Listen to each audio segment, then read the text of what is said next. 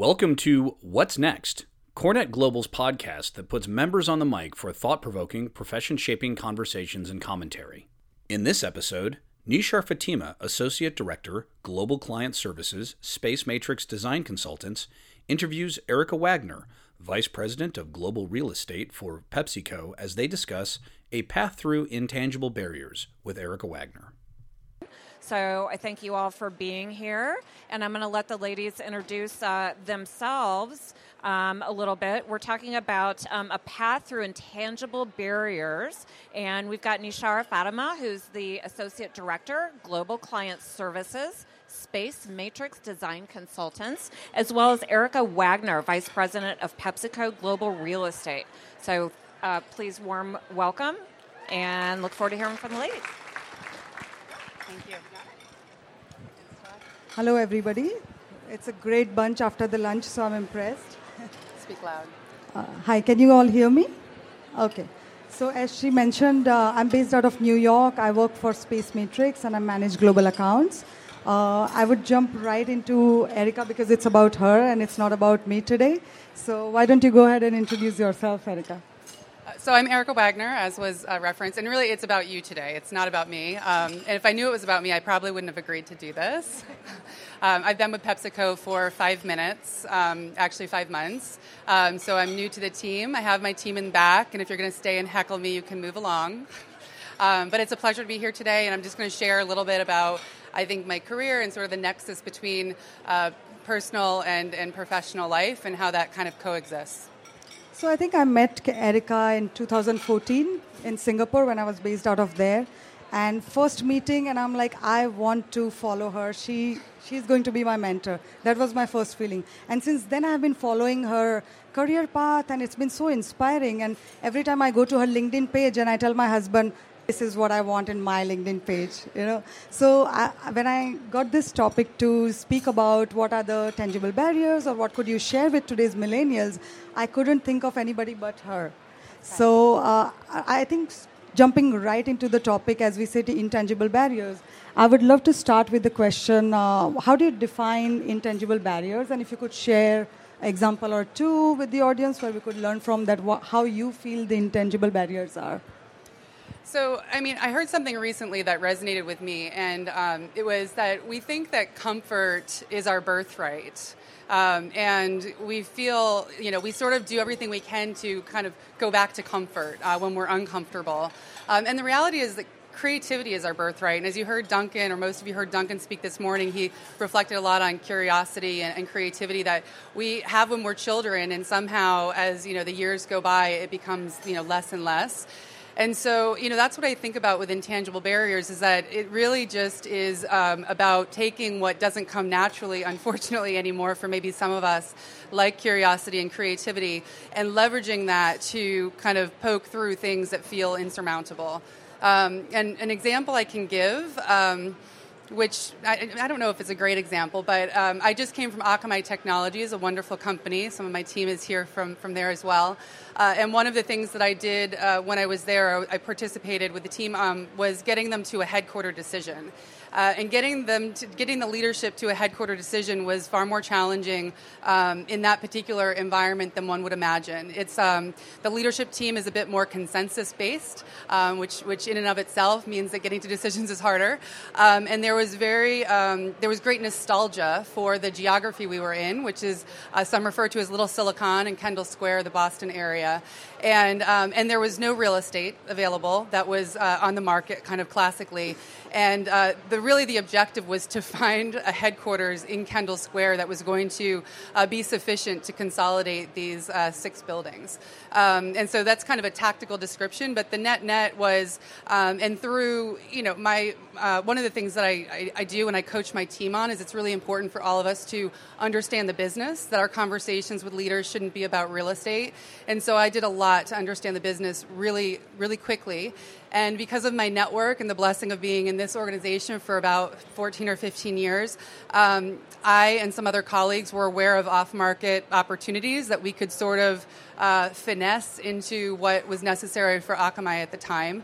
Um, and similarly, in terms of getting the leadership to a decision, I had walked into the organization saying, "How do you make decisions around uh, around real estate and workplace?" And at the time, it was um, it was pretty rudimentary. It was a spreadsheet and a sign off, and you know, I, I love Simon Sinek, and so I start with why, and uh, and we built a business case, and that was what we because I when I left the company, and still now I would say this: if somebody's going to play Monday morning quarterback on something that I did, I want there to be a paper trail. Um, I'm also educated as an attorney, so that might have something to do with it. Um, and so you know, it was like, why why are we doing this? So what is the purpose? Like, where are we now? What are we trying to do and, and what are the options? And, um, and there was in one conversation a white elephant in the room and that was kendall square. Because it would have made a lot of sense financially and otherwise to every cfo uh, to look elsewhere.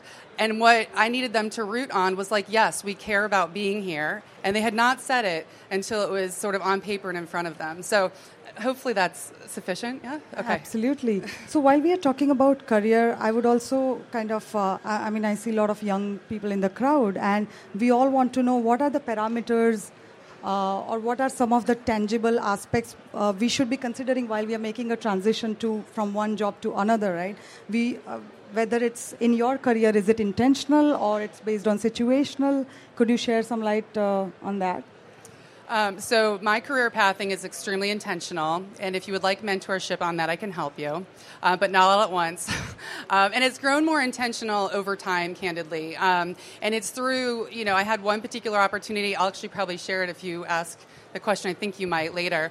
Um, that was, I hadn't been quite as intentional, and that schooled me very quickly on looking at the things that were important. So I, at that point, had made the decision to remain on the client side, um, and um, I look at everything from the leadership, attrition, how long they've been there, if it's public or if it's private, how's the company performing, is there a 10K I can review, um, what do other people say? I mean, Glassdoor is like, you know, a fine thing to look at. It's a reference point. It's not something I would necessarily rely upon in every case.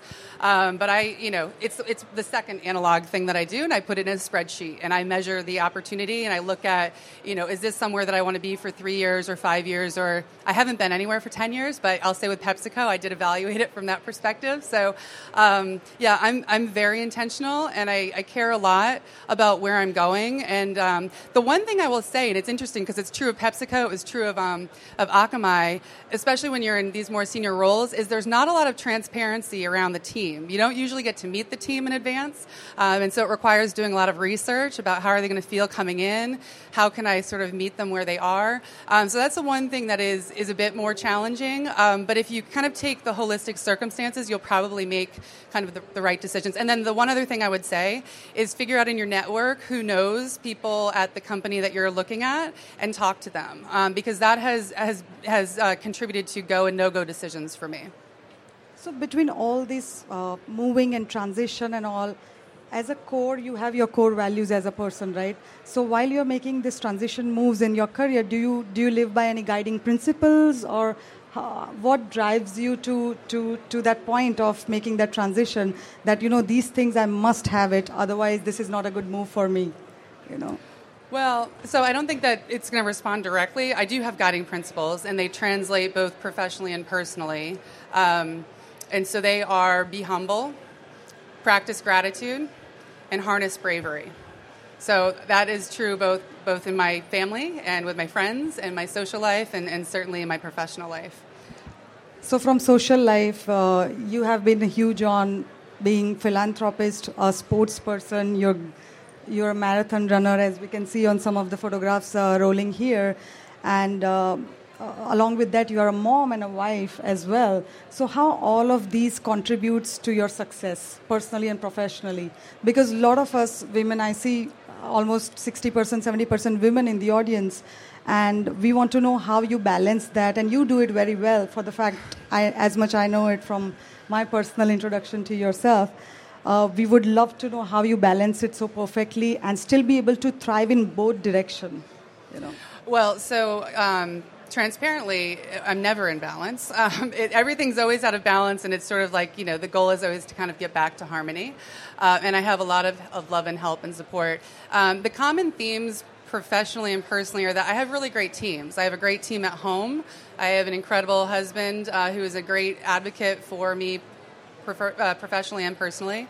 Um, I have incredible kiddos um, who you know are similarly empathic, um, and so I'm blessed in that respect. And I've been blessed in all of my professional experiences, at least for the past 15 years, I'm trying to think back further than that, um, to have great teams or to have the privilege of building great teams. And so I think that matters a lot. Um, I've never wanted to be the smartest person in the room uh, because I feel like, you know, we hear a lot about diversity, and diversity is super important to come up with, with more innovative, creative, and better ideas. And so, um, my family, and for those of you who don't know, maybe this is helpful, but my kids are all adopted, and so uh, four of my girls um, are all extremely extroverted. And um, if you don't know me that well, I'm on the introvert spectrum, and so it is really. It would exhausting. be hard for me to believe that. it's true. Um, it means I'm very exhausted after these things, the summits. Um, it also means after a 12 or 14 hour day that I'm really exhausted going home and and uh, being ready for for four extroverted children out of five. Um, and so you know, but I remind myself that they're part of my great team and they're the diversity in my team, and that's the way I feel when I go to work as well. So I think those are the common themes maybe that exist. Yeah. Great. Okay. So that brings me to some of the negative side of it uh, in terms of what you have to share one or two failures with the audience where you have learned it and i know you have more successes than failure for sure Nope, nope. but we would love to know uh, one of the failure which you think uh, you know that could have been better or you could have done something differently So there's two that come to mind. Uh, one was a little bit more than a, of a trip than a failure, but for my CoreNet New England colleagues who are here, you'll appreciate this. Um, but I'll share both of them because they're quick. Um, so I was 28 years old when I was um, afforded the privilege of becoming the director of corporate real estate at Adidas Group, or Adidas for the Americans. Um, and uh, I was at a CoreNet event. I think it was an Eastern Regional Symposium, and I wanted to be 28.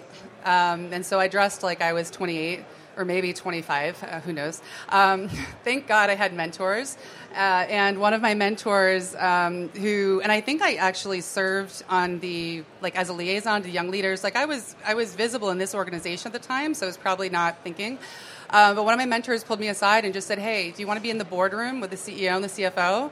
And I was like, "Yes." She's like, "Not when you dress like that." And um, and and another mentor was like, "Jewelry and shoes." Jewelry and shoes. That's what you can go with. Everything else, um, you know. And so I learned from that experience. You can do a lot more when you get older and you're a bit more tenured, but not when you're you're 28 uh, in in a more senior level role. So that was one tripping that I, I quick I quickly fixed. Um, the, the other is more salient and hopefully applicable, and, and maybe some of you can apply this um, to yourselves if you're in this situation. But I accepted a position. It was the hardest uh, role of my life, and it was also the most um, pivotal uh, with a company that was a biopharmaceutical company. Um, and there was a, a, ton of challenges in this particular business um, that I won't I won't detail. Um, and I reported into the CFO. And the CFO, when I came into the organization, um, I was like the fourth or fifth kind of senior level person because they were sort of forming this and um, this leadership to with all these acquired companies that they had. And then over time, there were about 20 of the leadership team. By the time that I was at this crucible, um, I was like five of the you know 20 that had been there, so kind of in the same position. So he had attrited clearly through a lot of leadership, which is just a message. But but I found that I had lost credibility um, with him, and um, and thankfully I was self enough self aware enough to recognize that probably the company wasn't you know a good career move for me to, to remain with but putting that aside if i couldn't influence change to get to business decisions then it wasn't going to make sense for me to continue to hit my head against the rock wall. So that was actually a barrier that i didn't um, you know i didn't navigate but um, but i think gratefully. Yeah. So uh, this brings me to our last question from the heavy question set that what would you advise your 20 years old self other than the dressing part uh, my 20 year old self. So, well, you know what? My husband has this saying um, that's, that's not as you know provocative as what was shared by Candy this morning, but uh, sometimes sometimes the right thing to do is what sucks the most. And um, for all my friendly introverts out there, I can tell you early on in my career, there were countless times I did not want to go to a networking event. There were countless times I didn't want to walk into a room and make small talk, um, or for my friend in the back, big talk. Um, and uh, and, and I just I would like describe it as like I just want to crawl under the carpet and I would show up um, because I was encouraged to, to do that. And I'm blessed today with great colleagues and great friends and a really, really large network to draw on. Um, and that is valuable. It's been valuable. Like when leaders look at me to bring me into a company, Akamai, in fact, referenced that as one of the, the key reasons that they wanted to bring me in was because I had such a breadth of network. And it certainly helped with the headquarter decision that I made earlier, so, or that I mentioned earlier. So I would just say, like, do the things that sometimes you don't really feel like doing because they're going to produce uh, certainly, probably near term, but certainly long term value. Perfect. So, uh, tr- staying true to the summit's uh, theme, which is it's it's personal, it's not about business always. I wanted to end the session with a rapid fire, like a classic interview. Uh, so let's do a quick rapid fire. It's a combination of some uh, fun questions and some little work related. All right, are we ready? I'm ready. We have 60 seconds, so uh, we'll go. Okay. Uh, given a choice, you would have more time or more energy? Energy. Uh, workplace planning, innovation team you would like to lead, or transaction or portfolio management? Innovation. Your least favorite millennial terminology? Ooh, lazy. Occasionally working from home or always working in the office? Mm, neither. Which one you would prefer? Oh, home. In a hole. No, just kidding. so, given a superpower, would you no, rather? Actually, let me fix that. I would not. I would work in the office because it would make me uncomfortable, and it's the right thing to do. And you engage with your team, and that's how you grow people, and that's how you grow yourself. So that's like the that's the best answer. Perfect. not so, the comfortable one. If you have given a superpower between invisibility and time uh, travel, which one you would choose? Invisibility. Invisibility. Co-working space or short-term lease? Short term lease. Self driving car versus car with chauffeur? Car with chauffeur. scuba, drive, uh, scuba dive or skydive? Sky. And the last one if you have to skip a meal, would that be breakfast, lunch, or dinner? you don't know me well enough. I skip them all all the time. uh, all right. So I would definitely skip breakfast and lunch. yeah. All right. Yeah. So that with that we open up for the questions for, from the audience. I'd like to ask about uh, going home to your children. Like, does it um, makes you more tired, or does it re- regenerate you? Yeah, no. So going home to my children, um, I mean, when you're an extrovert, my understanding of the definition, uh, sorry, when you're an extrovert, you gain energy from people, large groups oftentimes, and when you're an introvert, uh, you you don't, and one on one is is typically better.